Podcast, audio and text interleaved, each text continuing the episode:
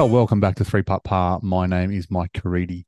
This is episode number 16. Uh, I do have a, another new guest this week. So every week we do have someone on different to talk about their life in golf. Um, and this person is another Kingston Heath member. So that's like two in three or four weeks. So there's becoming a theme. I don't know. Don't know. I have to get someone else on to break it up a little bit. Maybe get Mollica back on to talk about Royal Melbourne. But this week's guest is Nick Mills. Nick, welcome. G'day, Mike. Number 16. Number 16, episode 16. It's, uh, a who, nice who was, you're a St Kilda supporter. Who's the best 16 to play for St Kilda? It's a, that's That a is tough, a tough tough question, question. straight off. Yeah, I can't. I'm, I'm terrible with Uh, who's the best? Who's the best number 16 that's actually just played AFL? Because who's grabbing like the number No 16 jumping off someone? I know. I was thinking, no, Tom Boyd was Tom Boyd was 15 for the doggies. I can't remember. I'm terrible with numbers. I shouldn't have asked you that first up. That was a tough question. Um, are you well? Yes, I'm. I'm well. Are are you I landed.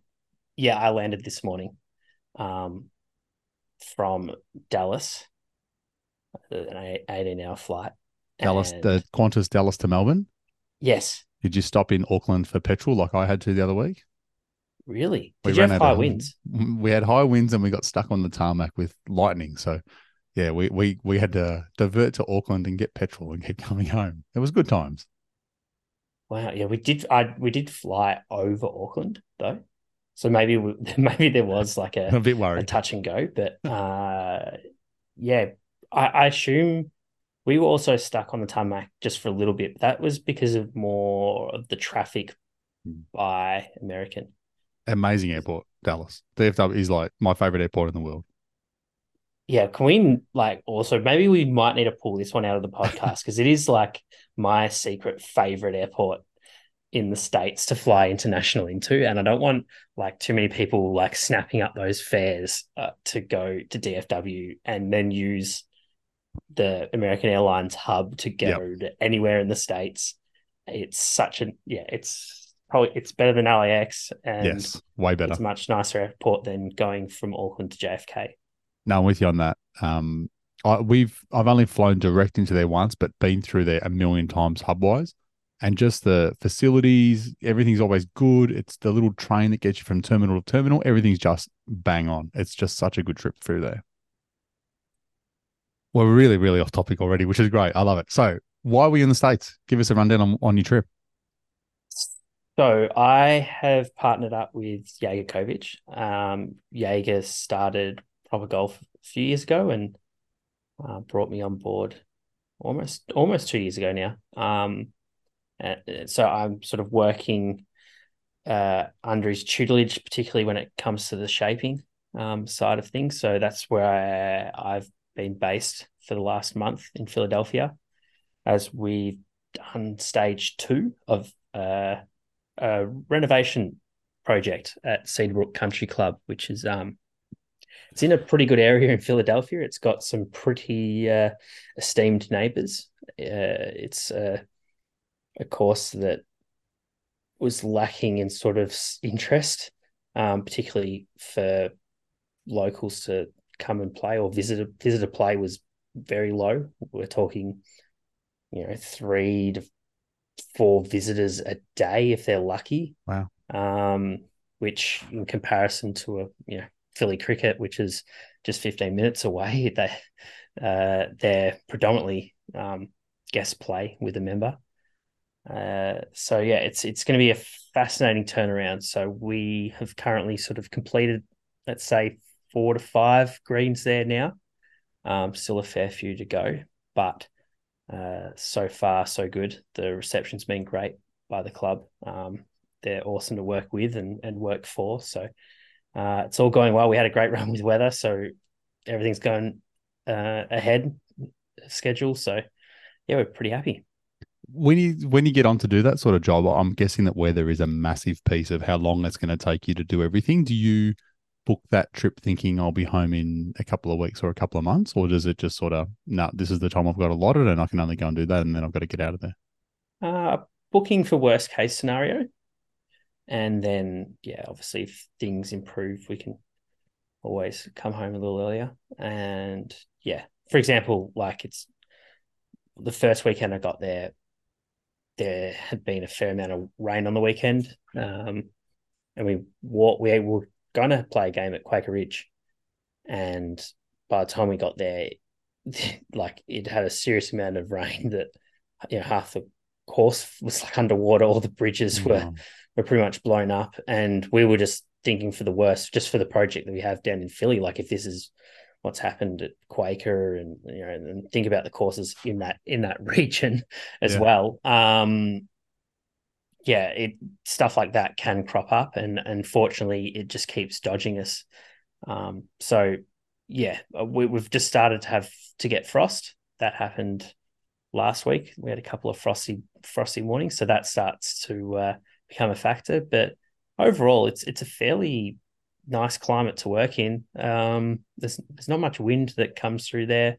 It's like quite stable conditions. Like yes, it will get cold, but um, it's kind of like clear blue sky and and minus degrees, but which is still okay to work in.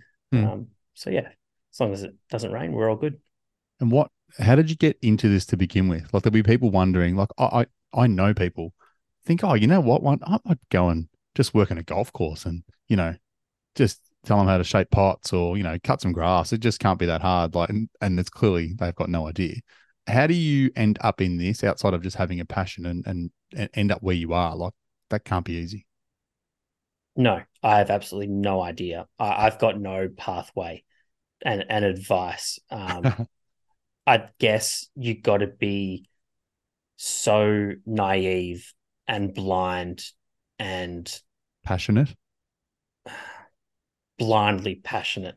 Yeah. Um, well, yeah, you've known me for a while now. So, um, yeah, like I've been a, a golf bum and a golf degenerate for a long time. So, you know, I I don't know any different, and and this is what I want to have had my eyes on doing for such a long time now. And I still don't feel like I still feel like an imposter, but um, I think people will always feel that way. Hmm. Um, and maybe that just will keep, you know, architects on their toes. Yep. Um, and yeah, I guess nature will always win at the end of the day. So um, I don't think anyone uh, has the right to sort of conquer the land, although we might be touching on an architect um, who's making a debut on the PGA Tour later in the podcast, who probably might differ from my opinion, but yes.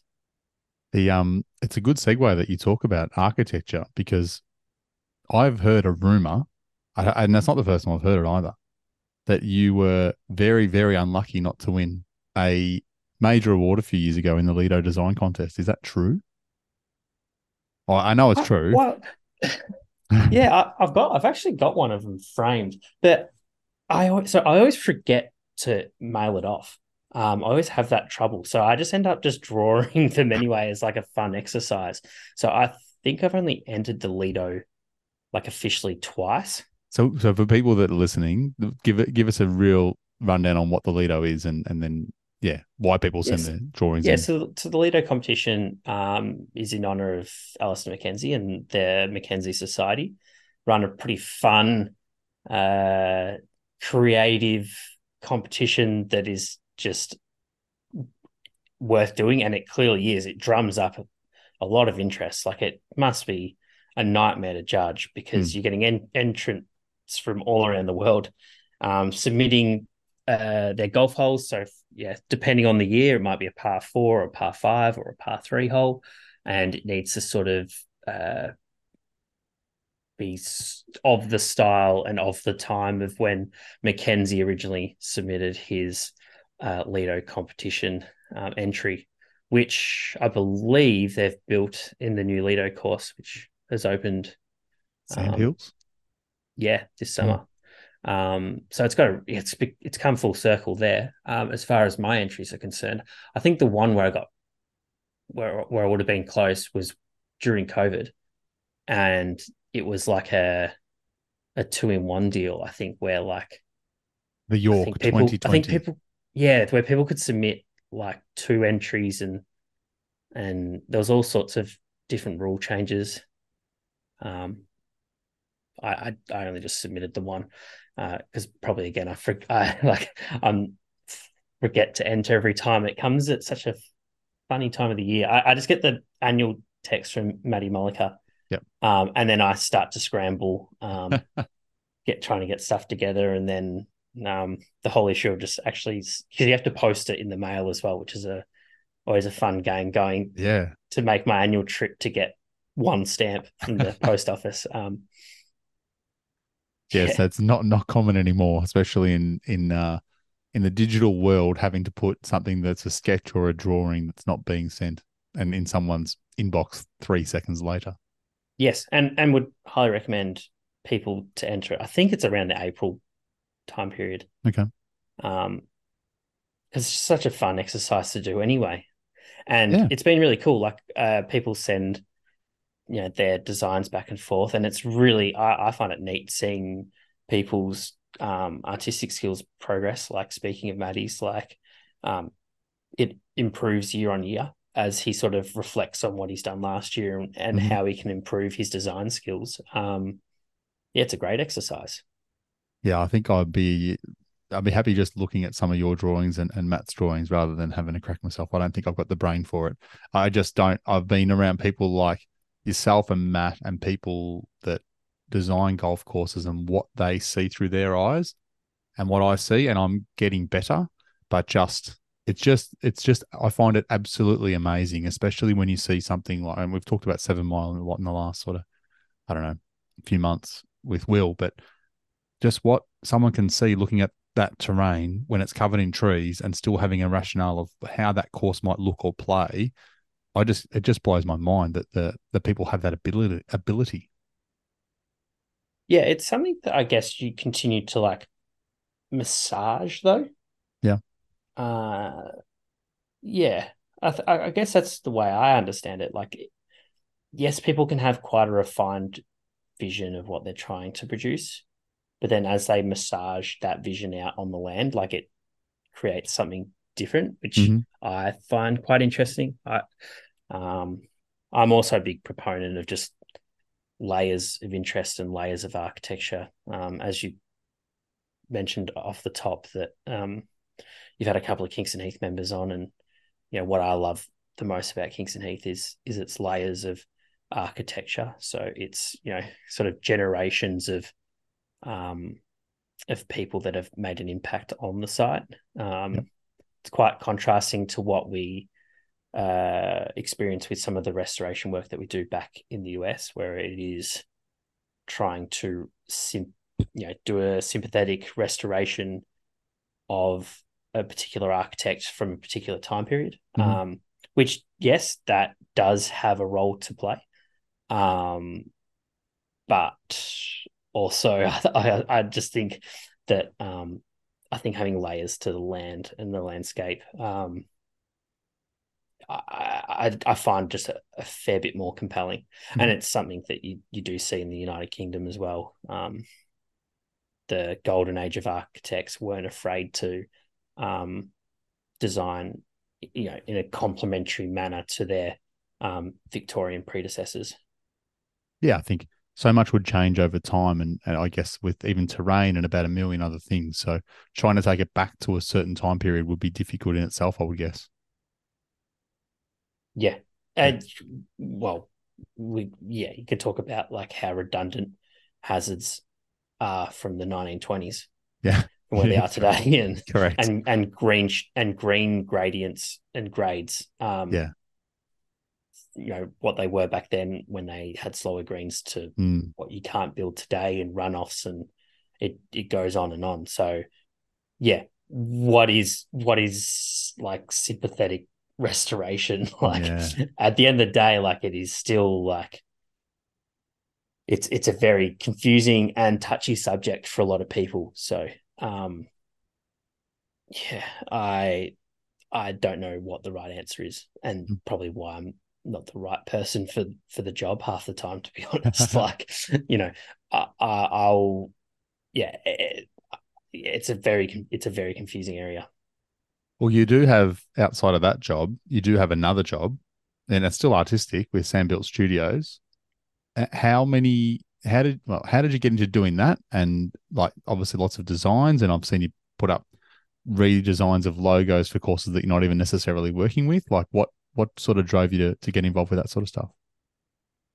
I really like golf logos, and I, I love the charming nature of them. Uh, it's so unique to like to sporting sports branding, and it's so unique to even just the broader like branding design world, um, particularly with the the quirky style of of logos that particularly existed in the US, um, and how successful they are um, in creating uh, alternative revenue streams. And I think that's where I became um, quite passionate and quite ad like quite an advocate for branding work and doing branding work for golf clubs because golf clubs rely on the golf course being their primary um, source of income and like for the most part there are so many uh, unsustainable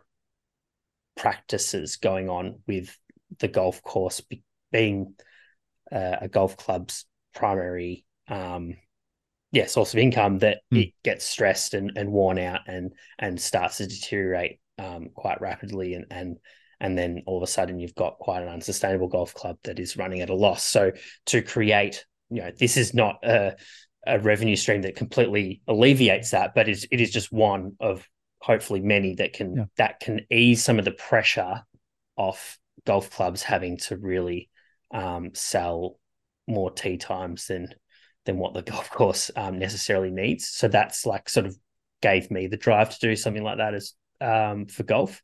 Uh, I also just love the aspect of like it being a bit like teamwear. I also like the idea of it being storytelling. So when you see someone's bag and there's a series mm. of golf logos that are recognizable, it can tell a bit of a story. It's great for um, creating conversation. Um, yeah, there's a lot to like about doing branding work. I'm not going to ask what your what you think is the worst golf logo, but I will ask what's your favorite golf logo. Well, Winged Foot is awesome, but Winged Foot yeah. just did their centenary one. Um, I I saw just before coming back, which they've gone even further into the time, um, it, further back in time, yeah, and they've gone with just this really nice, like luxurious red, all red look. Uh, that is very, very nice and and quite hard to beat. Uh, on my recent trip, um, what else did we see that I liked? Uh, Philly Cricket had a few interesting alternatives. Oh yeah. Um, that that was just a really nice, really nice. Aronimink's got a really nice shot with a couple of alternative logos. Um, your home club is my favorite logo in Australia, not the main logo.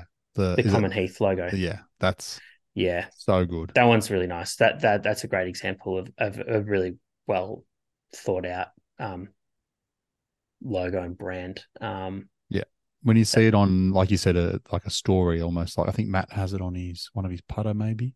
But when you see it on a towel or you see it on a head cover, and it doesn't scream branding, but it, it's a beautiful picture and a beautiful logo. It's just so so good. Yeah, and it and it creates a prompt as to like what is that, yeah, and then you can then explain what it is. Um, yeah, obviously golf logos that have the name of the course and place plastered across is um, probably already falls into the category of, of bad bad branding and bad yeah. bad golf logo design. Even though like uh, you know people want to just get the message across straight away. I think golf, good golf course branding tries to do the opposite. It tries to um, create curiosity. I guess my, I guess my favorite actually is one that um, was a bit of a team project by, um, I think Dom Plasic was one that sort of led the charge, and mm. and the people at Seamus did the St Patrick's logo. That is oh, yeah. actually a great new logo, and yeah. um, I've just got the hat here, which I have been using at work and and wear all the time. Um, I didn't have anything to do with that logo, but I think that's actually one of my favorites because yeah. there's plenty of meaning to it. It's a great shape. It's a great size. It looks good across the board. Yeah, that that's a great logo. Yeah, that's key. That's key. Um, now in a previous life, you're a caddy at Capital. You know, yeah. I, I, I don't even think you've ever told me that. I, I think I, we played golf with Tom Power Horan a little while back, and he had caddied there as well. Um, okay, I, I know there's probably a million stories you can't tell me, um, but give people that are listening who have no idea what Capital Golf Club is. It's Crown Crowns Golf Club here in Melbourne that no one gets to play. Um, what was it like being around there, and yeah, how did it all work? It was it was wild. Um, so I had two jobs when I was 15. Um, I got a job at Pizza Hut cooking pizzas. Yeah. And not long after that, I had found out about Capital and got really curious, found out they had caddies, um, which is like one of the only golf courses um, in the country that has its own caddy ranks. Mhm. And so, uh, with the help of Craig Spence, he Yep. shot an email off to the manager at Capital, being like, "Hey, I got this um, guy that's interested in caddying," and it was like one of those ones where I was like, "Yeah, hey, come come down and and try it out." And I guess to sort of preface this, like I, I had was probably the youngest um, employed caddy the Capitals ever had, um, because they were really actually targeting um, sort of ambitious uh, golfers that had either just turned professional and were coming back to just to earn a bit of money and bouncing back and forth between uh, tours, um, or they were top amateurs ready to turn pro but needing to save some money and and we're still keeping the top amateur dream alive. And then if you didn't fall into that category, you were like, you know, a uni student. So they were like sort of people in that 20 to 30 year old age bracket. And then there was just me, this How old were you? 15 year old kid, um, which was like the early days was wild. Um, like I, I don't know how I got the job. I love it. Like it was so much fun. I was having a great time working there. Um, yeah, it was the perfect job for me. Yeah. Um, but I, I kept myself, kept quiet, and before you know it, like the years ticked over, and and and the caddies would would come and go over the years. Um, so many so many interesting characters had had come through the doors, and and before you you, you know you know it, you know like I've been there for five six years, and now I'm Wow. like now I'm the one in my early twenties, and and you know I'm getting all my mates Yeah. work there, and and um oh, I had so much fun over the years, you know, with all you with all your mates caddying and um, rallying around together, and just yeah, had a great time. And um, there's so there's, there's so much to unpack. Like the yeah the the people that would come through the the all the range of ability of of golf Oh, yeah. because um you know it it it had all sorts of of walks of life um it, it Oh, was yeah. it was an interesting place Because a lot of them would have been, I'm guessing mainly the high rollers that they would send down there from the casino, but there would have been, I mean, celebrities and people staying in town at the hotel and all sorts of people coming through. Yeah, and particularly early, like early on in my um, career at Capital was like you were you were seen and you're meant to be not seen and not Yeah. heard. Yeah. yeah, Um, and you sort of were hiding away. And yeah, there would there'd only be like there might not be any groups in a day, and there, there might be only one or two, or you know, it, it it was it was very discreet what would happen, and, and you wouldn't even as a caddy, you wouldn't even know who would be coming through. Mm. Like that's how secretive it is. And then you know, all of a sudden you might get the call up to go and caddy, and, and that's when all of a sudden you get you could be greeted with, yeah, like you said, a celebrity, a hard roller, um, yeah, just you name it. And it's kind of at that moment you don't have any time to react or Yeah. anticipate who you're going to be paired with. Um, yeah, and so were sitting- also Is there like a caddy room at the back or were you there on site and ready to go?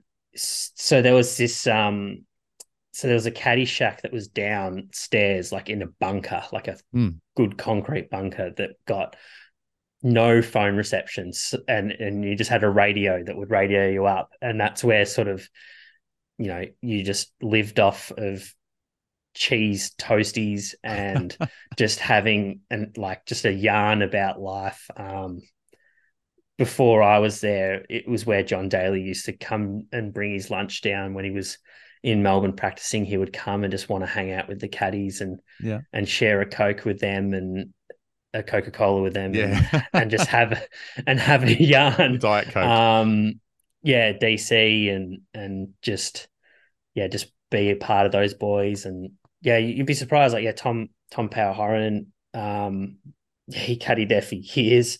Um, there was there's been a lot of great golfers come through the doors and and all sorts of careers had, had come from it. Um, Johnny Sutherland, you know, he he heads it up, and John was John still is a stick, but he like he had great game, and and Yeah. you know he just talks about people that come through. Um, yeah, just the the characters. Like there's one of the blokes, I can't remember his name, but he coaches Phil Mickelson, and he was at Caddy Capital early wow. days. Um, and now he's like made it over in the states as as a as a golf coach and you know coaching Phil and you know and and you'd have Johnny, you know, just looking at the TV as we all would on like a Monday morning, be like, oh, there, there he is. He, I remember he was, I remember he was here, and you know, he was It's funny. caddy, golf coach, yeah, you know, just that old yarn. I was lucky enough to play there. It has to be ten years ago, um, at least. And some of the things we were told, I'm going to get you to confirm or deny. So, the first thing we were told is, on average, maximum people allowed to play the course each day was about twelve. Did I mean? I'm sure they would have had golf days maybe here and there, but what would the average Yeah, we day? had golf days. Yeah, But what would a normal day hold? Like a normal day in day out could be anything. yeah, yeah. It could, and I, I guess I didn't really have. It wasn't actually the course that couldn't have the capacity to have more players. It was actually probably like the infrastructure of the because like you have to have Crown limousines come out, and the whole the amount of staff members needed to just to ha- to entertain one person as well. Yeah. Like it's it's a it was a really big operation. There, there was nothing like it in Australia, and there never will be anything like it. I don't No. think. Um, we got picked up and there was two two sets of three and then a, a host from the bat then it was crown bet so it was a crown bet host and three players and then crown bet host and three players in the other car and yeah we're in the big suv car from crown towers took us out through the back entrance into capital and there's a driving range completely empty with beautiful pyramids of golf balls waiting to be waiting yeah, to I'd be set killed those pyramids every morning. I remember doing that, and, and um, we'd have to do it on, in a straight line. So we had to um, we had this like fishing wire. So like, not only is it like six thirty in the morning, and and you're frozen, like your fingers are frozen, and you're you're running that that string line perfect, and then you're stepping everything out perfect, and then the pyramids are perfect. It was look, it was you got great satisfaction out of it. Um, Yeah. because on top of that, you've got the the mowing lines. Um, yeah needed to be really straight. So like you you line all that up. And I don't know if you notice how that was, but that's the way it was every day. It was a minimum of um 12 buckets. Sometimes we might put out 16, depending on what part of the range we wanted to use. Um and yeah, the and it's like carpet, right? Like It was ridiculous. And we saw there was only one person there, and he was right down the end hiding, practicing, and that was Daniel Popovic, not long after he won the Australian PGA. And we knew Popper. So we were like, what is he what is going on here? So he was down there, but he was waiting to play golf with Ricky Ponting. So Yeah. we played, and they were recutting the holes on the, one of the 5,000 putting greens there.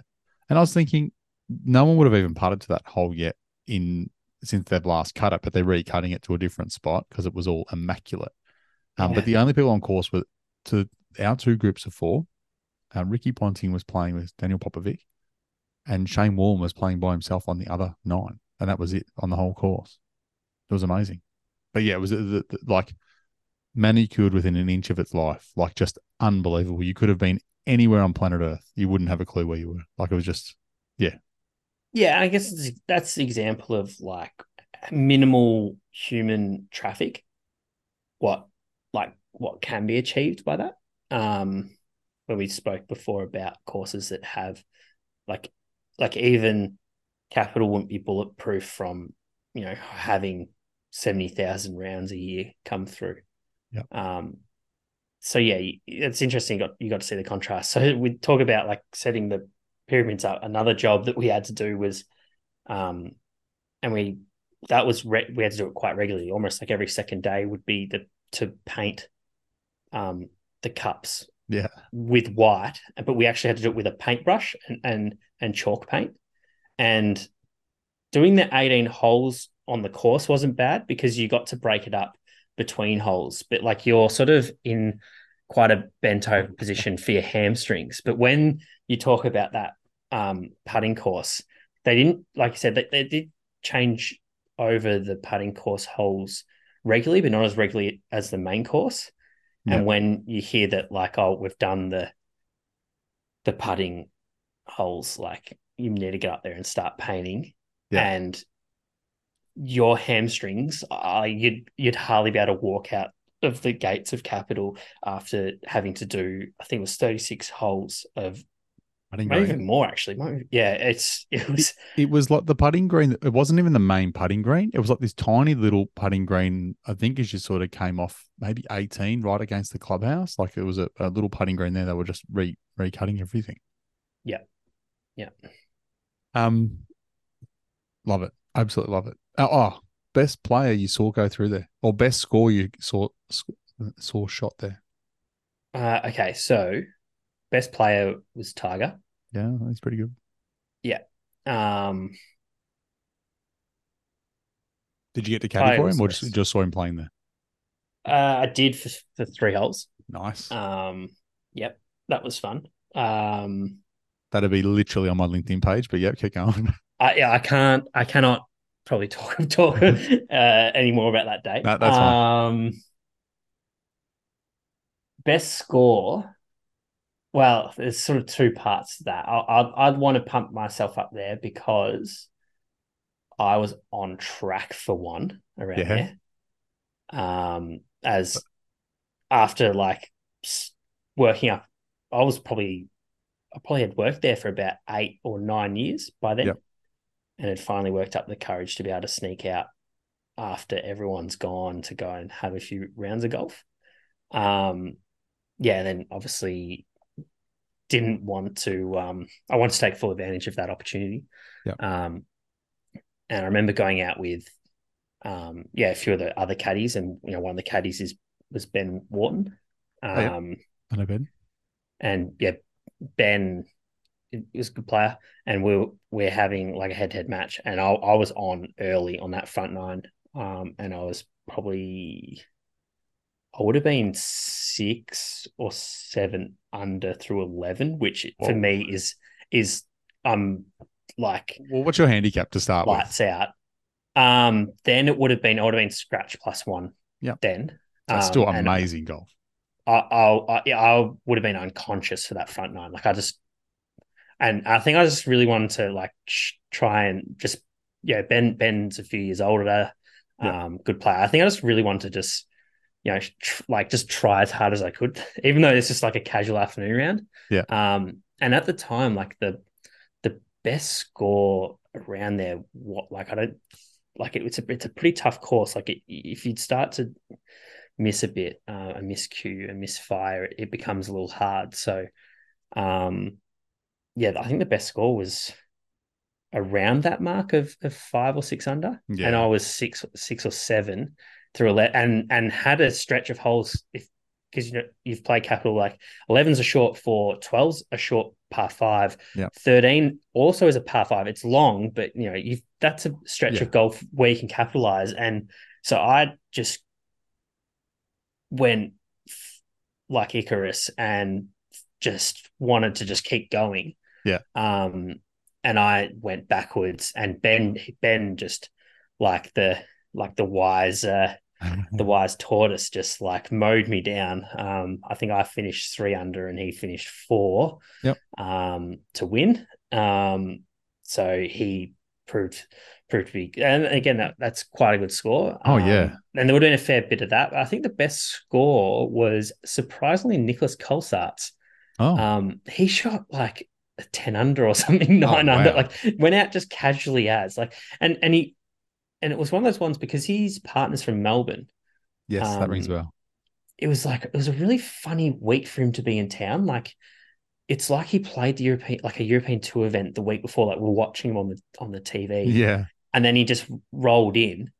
Um, and and because you can't really tell who he is either, like he, um, No. until he starts opening his mouth, he's got the European accent, and and um, then you see him swing it, and you're like, okay, like He's okay. and we yeah and uh, he went like and he was pretty happy with himself that day um so I'll, i'm yeah i'd give it to nick Colsaerts as the When we were there, the guy said the best he'd seen was six under from Sergio. That was that yeah, was yeah that sergio one was the old yarn that's so that's who i was trying to knock off yeah Yeah, yeah, that's the- Um, amazing. I mean, you any anything close to anything like that is amazing. yeah Um, I- but i think that's just the story of my life really just to like go really hot and just crash and burn That's that's golf. That's literally golf. Um, now my last question before we get to the other questions. It's an embarrassing one. Well, I don't think it's embarrassing. I think it's amazing. Have you ever? oh, Sorry, how long did it take you to come up with how you proposed to your fiance? I'm, I don't think you're married yet. Are you married now? No not married yet we, Okay. yet um How did you How did you come up with it? What did you do? Just for the people at home that haven't seen it. Oh, Well- I, I'm, I'm not going to share it online, obviously. so, yes. Um. Well, so my fiance and I met on the golf course uh, a long time ago now. Um, and yeah, I guess the timing was was quite good. Uh, this was uh, just just over a year ago. It was should remember September twelfth, I think twelfth of September. No, Lily, I was waiting for Not Lily getting to up, corrected. but yeah. Um yeah, so we were going on a on a European trip and uh, that's as good a time as ever and then when we found out that um her girlfriend was going to be in in Paris um around then um I thought that'd be a pretty good opportunity to try and um you know in in this in the romantic city that Paris is or you know can be I, I thought yeah, how do we combine this with with with the golf element. Um, so was able to have a game at Chantilly um, arranged at a Tom Simpson course, who's one of my sort of idols as a, as an architect. Um, did I have much of a game plan? Absolutely not. Um, I kind of not wanted to get it done, but I just like I was actually just more looking at the finish line of going back in town and, and having a party that I actually Yeah. kind of forgot about all the steps that um that lead there. In in fact, like I didn't even like organize properly how to even get to the golf course. And we had an early tea time. Like we were one of the first groups off. Um, so there was trains and cars and all sorts involved just even to try and get us to the golf course. And then what golf hole when you've never even played the golf course before Yeah. was even trickier. So yeah, as we had we had a magic magical morning. Um, weather was su- superb, but as I'm going through the round of golf, I'm like, when when's this going to happen? And then um, the 16th hole, uh, like you sort of you tee off, and it's just a slight dogleg right. But as you sort of get to about the 200 yard mark, 200 to 250 yard mark on the left hand side, you get this beautiful um, avenue right through to the 18th hole. And as soon as I saw that, I was like, that's the spot, um, 18th tee. So um, I felt quite nice then for for the rest of the. Um, I wasn't the 16th hole, was it? No, must have been that. Must have been the 15th, and then 16th goes down. 17 par three, yeah. So it's the 15th. So I got to play 16 and and 17. Um, Um, quite relaxed actually. Once Yeah. I know that like there, there, there we go, and yeah, it worked out really well. Um, except for the fact I, I didn't say anything. I just got down on one knee, and I thought that was um, actions sort of speak louder than words. You did Um, better than me. Don't worry about that. Like to, to set up to set up the camera and then have Lily tee off and then turn around and turn seeing you on one knee. Yeah, you, you put a lot of blokes to shame. I won't I won't lie to you. Uh, Mine was terrible. But um yeah, I think nerves nerves alone without knowing the golf course and where to do it and everything else. It was uh, very impressive, I must say. Thanks. I try to be a bit of a hopeless romantic. I I I I thought it was really fun. It's a Hmm. you know a memory that we'll have for life. Absolutely. No, it's a ripper. Actually, one thing I didn't ask you before, which I should have, you are notorious for only carrying a half set. Were you carrying a half set when you're playing capital? When you shot, you're getting getting close to the sun? Yeah, probably. I, I, I haven't actually thought about. Be- I definitely I went to the half set basically when I got back from the UK in 2013. So yeah, it, it would have been just yeah, it would have been pretty fresh into a half set. Um, so still playing the half set?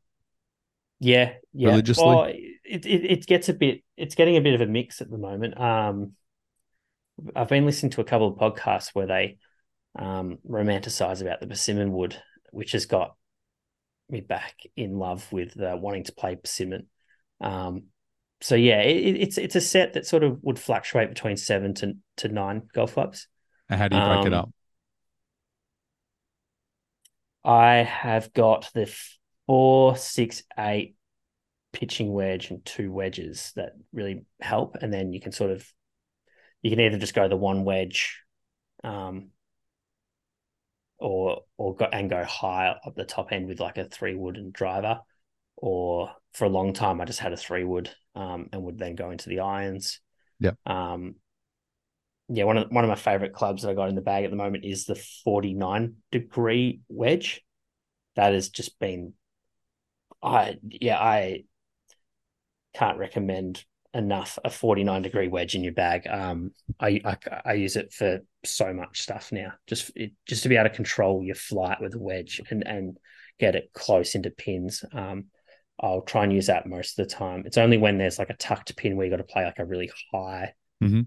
Um, lofted shot, but um, you hardly come across it these days in golf. So No, unless you're playing some crazy Tillinghast course, um, yeah, Any any amazing courses that you saw when you're away or got to play?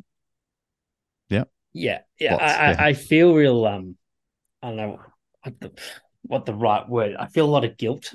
that, Why? Um, uh, I, I, know. I, I feel so lucky and fortunate just to be able to do That's it. So, great. um, yes, the recent trip, uh, there was some really nice golf courses. Um, off the top of my head, we got to play Old Sandwich, which is a Coore and Crenshaw course, probably one of their most notable golf courses. Um, that was a great challenge. That's up in Boston. Uh, coming back down, played Ridgewood. Um, that's a 27 hole facility that has hosted some great events. Um, is host going to continue to host some some good events into the future. That's a really strong 27 hole facility. Uh, else was there? Philly cricket. Um, that was a very like when you're playing amongst the list of those courses of Philly cricket and Aronimink, um, the Philly area is very good and bats very deep. Hmm. Um, yeah, good good set of golf this fall that I got to sort of sneak out and play and um How long till you back? Or you're staying for a bit, or do you have to get back soon? Uh, yeah, I'll be so I'll be probably flying out on Monday. Oh wow, yeah, Yeah, very quick, very quick yeah, turnaround. no, it's just a short turnaround. Um, All right, well, we're going to get to the uh, lucky sevens questions, and I'll rip through them because Lily is much more interesting than me after being away for so long. I'm very, very sure. Um, favorite golf course you've ever played? Pine Valley. It's a good flex. I- like. Yeah, it- it- oh, the best course in the world. Yeah, Ah, good Yeah. choice. yeah, it's it's really really good. It, I guess, like uh, the only thing that I wish I didn't take into consideration so much is everyone saying that the course is so hard. Because I don't think it's hard. I think it's its punishment is is really difficult, but Yeah. I think it is a very fair golf course. Um, I th- also believe that it's a course that's meant to really test and challenge the top players. Um, and I don't. I hope we can get back to maybe building the odd golf course like it. But it, for me, it, it's it's golf's ultimate like test of a of a golfer that like an aspiring golfer that wants to be a scratch marker or or or, or like that. Like it, it's it's not made for someone who's a 15 20 handicapper like it's Yeah. just not made for that um it, it it is like the the hardest test in golf for a reason Yeah. Um, and it's the perfect measuring stick. And um, yeah, I felt so compelled to write about that experience that I think it is um, like our it's it's it's a golfer's examination is is to be able to play there and and allow this course to be an examination of your game and particularly the way the round starts with you know the first hole i believe is an examination of um you know can you control your a, a straight ball with hazards left and right and particularly that green as you hit out and and it's like walking the plank. You know, can you control that straight ball? And then the the second hole is this is a hole that is about controlling your distance with um oh, even off the back tee it's not a driver. Like you got to find that right distance off the back and then you got the big uphill sh- approach shot. So that's you know testing can this player control the distance? The next one Yeah. is this massive downhill par three so then it's like same question can I can you control distance going downhill now? And then you get to the fourth and it's like can you do both? Can you control side to side and your distance? And then and then if you think you're not ready for it you turn and have a look at five which is just a, a brutal par three um and if you and you're you're close to the clubhouse and if you feel like running to that clubhouse and hiding um Yeah. yeah that that that's what the golf course is but if, if you're in control of your game um I, yeah i i just I, I think it's just so good um Yep. yeah you got to give credit to the to the septic tanks no, it's a um yeah, it's 100% on many many people's list. What's the number one on your must playlist that you haven't played before?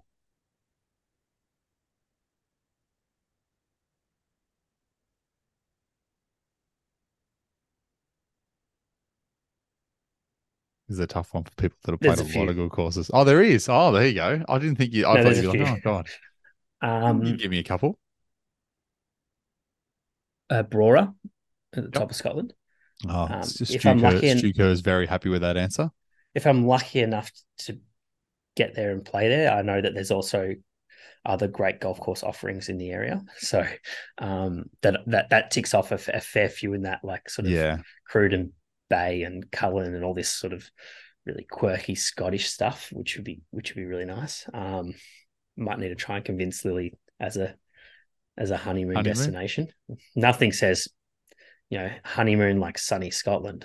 Um, so that would be great. Um, Morfontaine has always been really big on the list for me. Um, just have heard nothing but good things about that place. I also just kind of talk about like the inner romance of of being able to uh, play around a golf and then have a you know some cheese and wine uh, Yeah. overlooking the the course um and a Heathland style course I, I really enjoy Heathland golf so that's big on the list um uh and then US it, it, it like NGLA um Yep.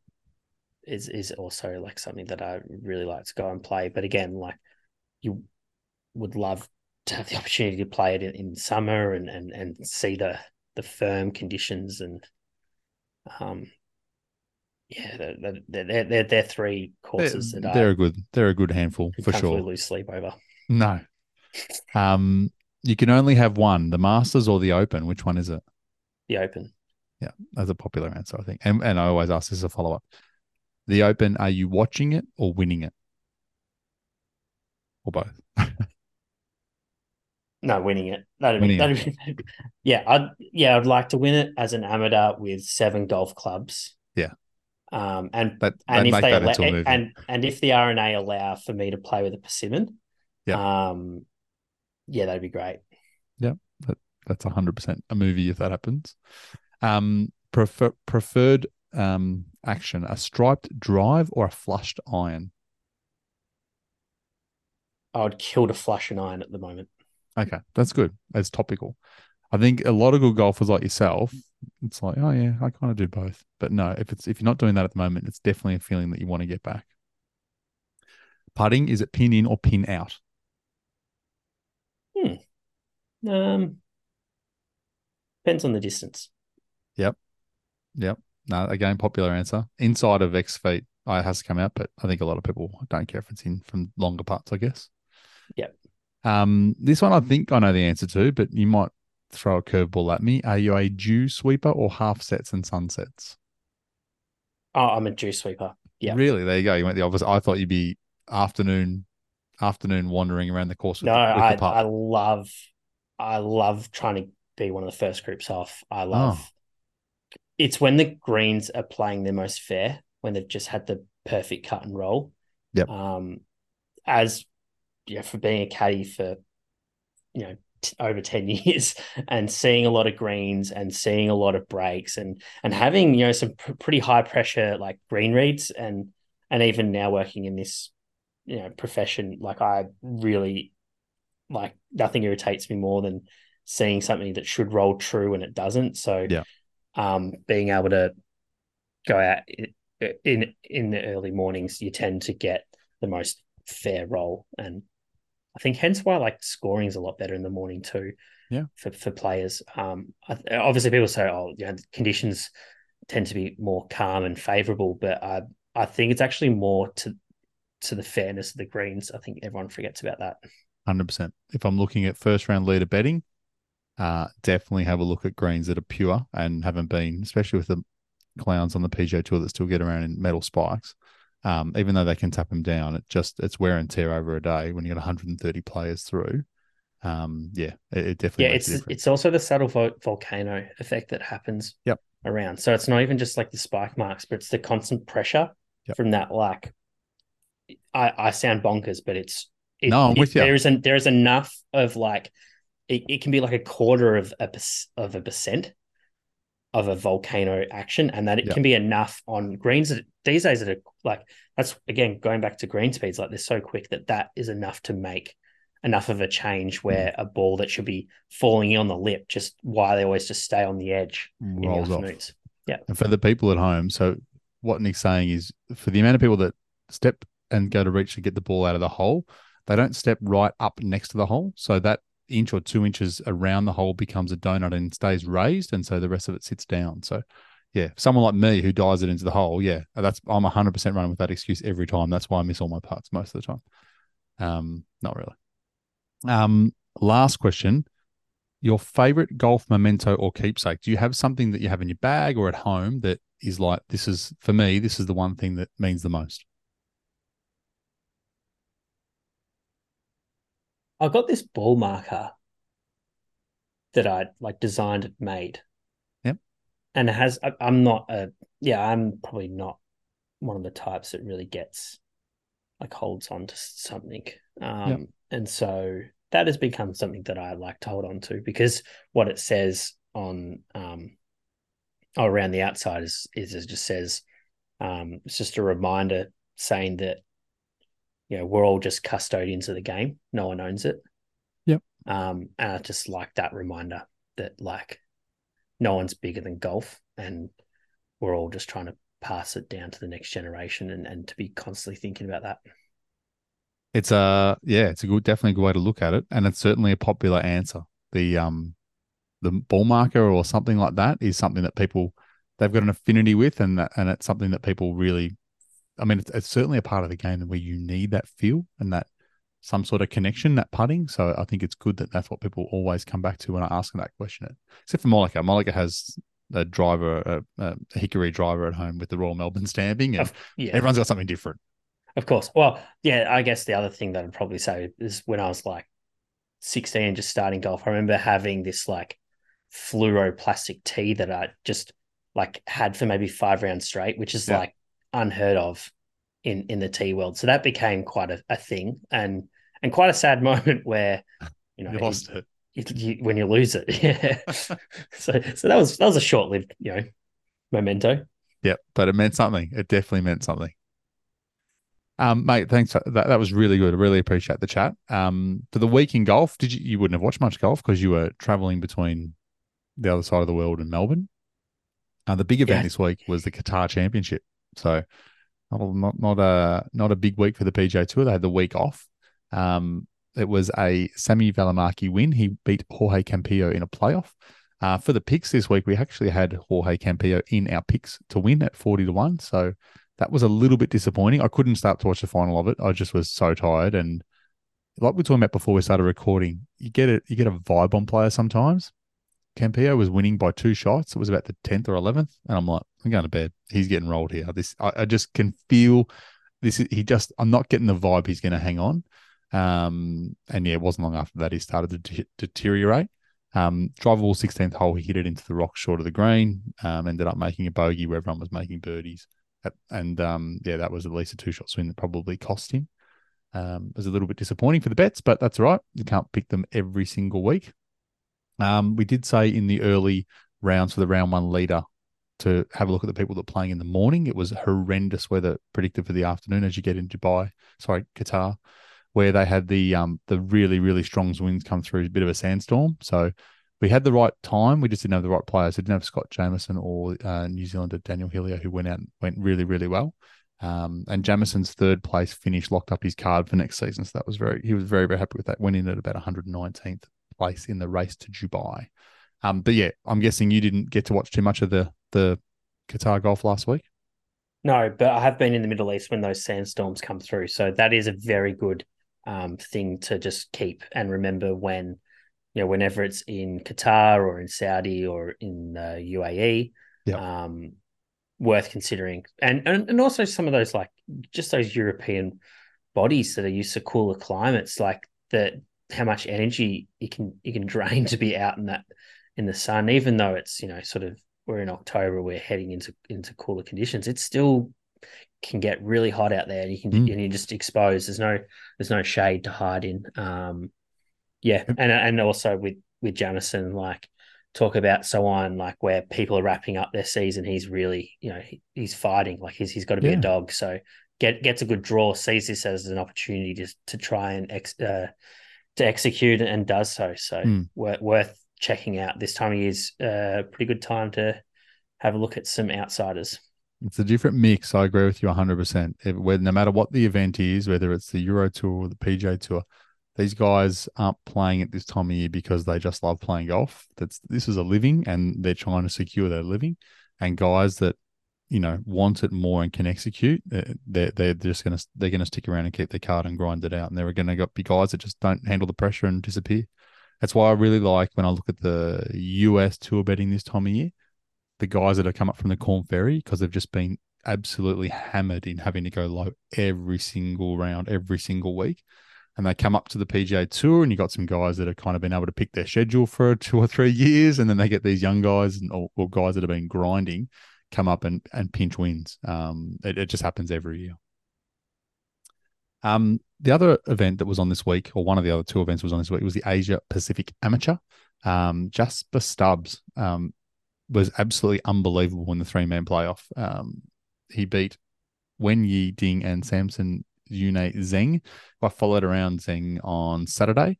Um, he was unbelievable. Some of the putts he was running at Royal Melbourne, like Royal Melbourne, was absolutely on Saturday. Was for someone who wasn't playing, was so good to watch. You, I wouldn't, you couldn't like even if I love playing Royal Melbourne. Any chance I get, I'm there.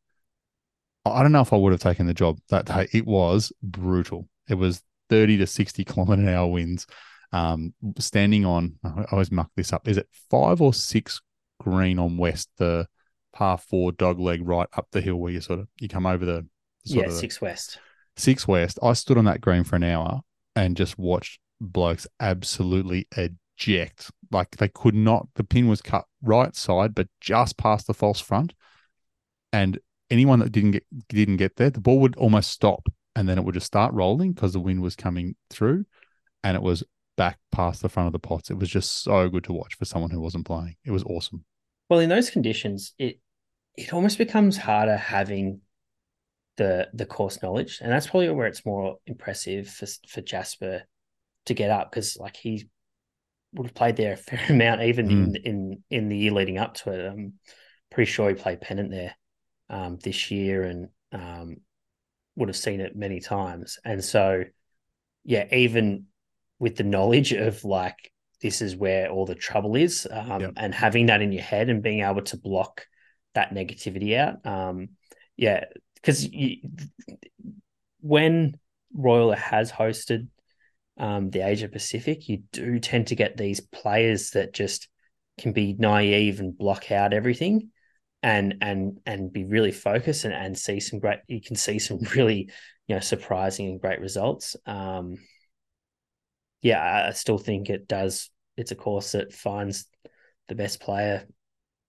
in the week so. Yeah it was a it was a, an amazing day to go saturday and and when these events are around i can't recommend this highly enough for people to go and watch it's just you know people you know, we don't get enough people to our biggest, you know, Australian Open and, and, events, let alone this sort of stuff or Vic Open. But people, I just can't recommend enough to do this. Um, the, the guy, um, that Samson Zheng, um, shot 65 in those conditions. I think only one other person went under, maybe nobody. And it was just not a day to shoot that. Like it was, it was just so amazing. I think through between six and 12 or six and 13, he went like five under. Um, Eagle 10 on the composite or the composite they were playing. It was just amazing to watch. Um, we had the picks up. Um, we missed the, the closest we got in the picks was we had Max Charles who finished one shot out of the playoff. He was six, paying sixty seven dollars. And again, like you said, when we when I looked at it, you know, it's a it's a lottery, and I was very careful to people just make sure you're betting responsibly. Just do it for, for a bit of fun. Um, and I really just had a look at the guys that had any sort of Royal Melbourne or or Sandbelt experience because they're the guys that are going to understand it. I, you know, if you're looking at some of the guys that were coming in from overseas that had never seen a course like this and trying to fly wedges into in high and have them sit down, it's like that ain't, that ain't, doesn't work that way here. Um, that's just not going to work. So he was good. Connor McDade um, was one that got in a late start and, and he was in the picks. He was he when when uh, Sportsbet finally had him added at my request um, which was halfway through round one, which didn't help me at all because then they cancelled my bet. Um, he was about 250 to one, but he, he still had a really, really good week. And the other one was Jeffrey Guan, who, um, who, who was, they all finished, you know, good enough, but obviously none of them won. Um, but Jasper Stubbs was, yeah, was just too good, especially in the final round. Just the two under was just rock solid to get in there. Did, did they show much? I think they showed a bit of that overseas because I saw some people in the States talking online yeah. around it being on TV and other bits and pieces, which is great. Colt Knost was wandering around. Soly from No Laying Up was wandering around. Like there was, um, yeah, the green jackets from Augusta were wandering around. Um, there was a million people out there, which was just great. It was just really, really good to see. Yeah, some those those Aussies that you mentioned are talented. Um, really gutsy effort by Max to to mm. put up a score in that final round two to to get so close as well. So, um, yeah, it's it's a great chance to see sort of the next generation of players. Mm, I agree. I agree. Um, the last event was the LPGA. So the LPGA, we did have the winner. So we had Celine Boutier at thirteen dollars. She was about the third or fourth favorite. Um, she won the Maybank Championship in a nine-hole playoff. Uh, it was, I won't say it was, it was, it was excruciating and it was amazing at the same time they had holes where it neither of them could have hit a fairway and then laid up on the par five. It was a really poor design. So you had the 18th hole, which was the par five, and then they went and played 10, which is a par three. But that 10th par three didn't finish anywhere near the tee for 18. And then they jumped them in carts and take them all the way back out to 18 to play 18 again. So they didn't kind of have a loop set up too well. And when you have to go around nine times, that they really dragged it out. Plus, they had a weather delay in the middle. Um, but Celine Boutier beat Atthaya Thitikul in the playoff finally. To be fair, she probably had her beat six of the nine holes to start with. She she, she probably put her should have put her away a little bit earlier. She had a few lip out putts. Um, but yeah, with that, she gets number one in the world, um, which was really, really good to see. The course was, um, yeah, was it was for, for, the amount of water and weather they got come through, it was just amazing that they actually held up, which was which was good. They it was really good. They so they actually had it finished because I, I, didn't think they were going to get it done. I thought they were coming back. That that did you say that there was a weather delay in the playoff? In the playoff, yep. It was like the second hole of the playoff, and they had a the weather delay. Was. they were like eh, siren, and they were like come back in an hour. They had to go inside. It was like a one of those massive storms came through. Oh, it was my. uh it was bad. Um, so the picks this week, we went went through all of those. Um, the only one that we didn't talk about just then was we had we had a we have a round one three ball month multi. Uh, we picked four groups. We missed one of four, so we got three out of four, but that doesn't pay anything. I know there has been one listener who's been messaging me because he's getting the four and then putting him into lots of three, and he's still winning. So that's he's very smart. I'm not very smart, so I can't remember who that was. Good luck to them. Uh, if you do want to get on the tipping email, it comes out every Thursday, three putt podcast at gmail.com or flick us a note on Instagram. um, yeah, the, the list is growing. Funnily enough, when you pick 50 to 1 winners and, and 90 to 1 winner, I think was the other week, people really want to see the tips. So, um, yeah, it, I, I do circle it out. So if you do want to get on board, let me know. This week's event is in Mexico. We're at a new course. It's El Cardenal Al Diamante. That is probably not even close to how it's pronounced. It's in Cabo San Lucas in Mexico.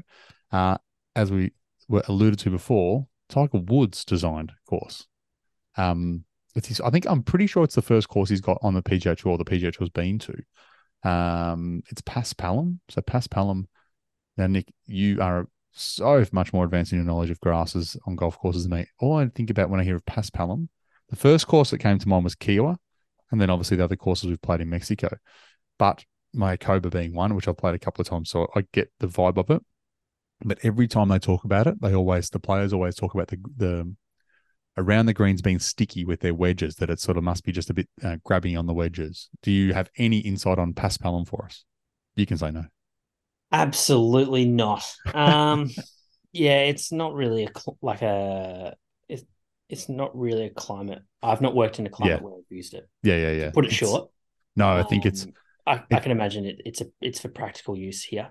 Yeah, it's it's that um, Mexican grass, and also I mean at Kiawah from memory, it came in. They they came in. They shipped it in specifically. It's quite it's quite a bit different, but I, whenever I think about it, I think about a little bit like um, courses you might play in Queensland is in my brain the way that it sort of fits something that that's similar to that.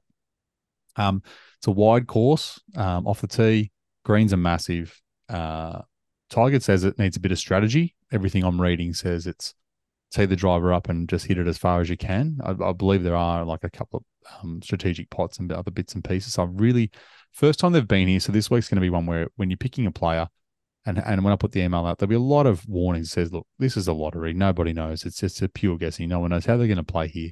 Um, we can have a look at form. We can have a look at how maybe guys have played in Mexico or, or on Paspalum before, but that's about all you're really going to be able to look at. Uh, the odds are favorite is Ludwig Aberg at ten dollars, Cameron Young thirteen, Sahith Theegala fifteen, Lucas Glover twenty two, Beau Hossler twenty six, Emiliano Grillo twenty six, Stephan Jaeger twenty six, Adam Svensson thirty one, Thomas Detry thirty one, Akshay Bhatia thirty four. So they are the favorites. I'll, I'll, and you've done more homework than anyone's ever done this show because every time I do the show, I tell someone to just pick three people you have already told me the three people. So I'm going to pretend I don't know those ones yet, but I can give out the stats that I like because you can't now go and look up those stats because you've already picked your three players. Effectively, I just want someone that's got a bit of driving accuracy. Proximity to flags is going to be important because if they're massive greens, I want someone that hits it close. I want someone that can scramble because I've been from a lot of reviews I've been reading that's going to be important.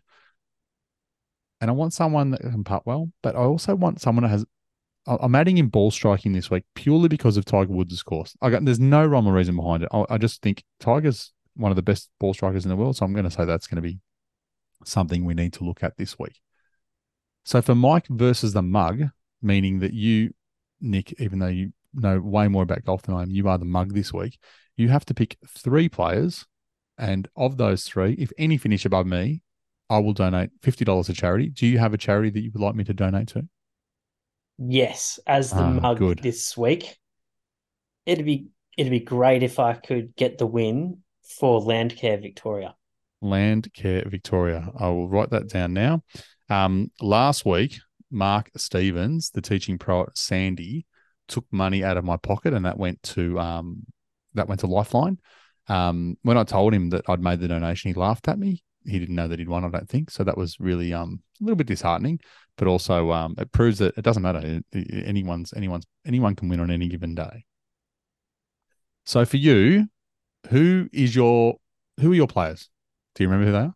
Yes, I've I've I've gone for three three players for all sort of similar but different reasons because they're three players in th- different stages of their career.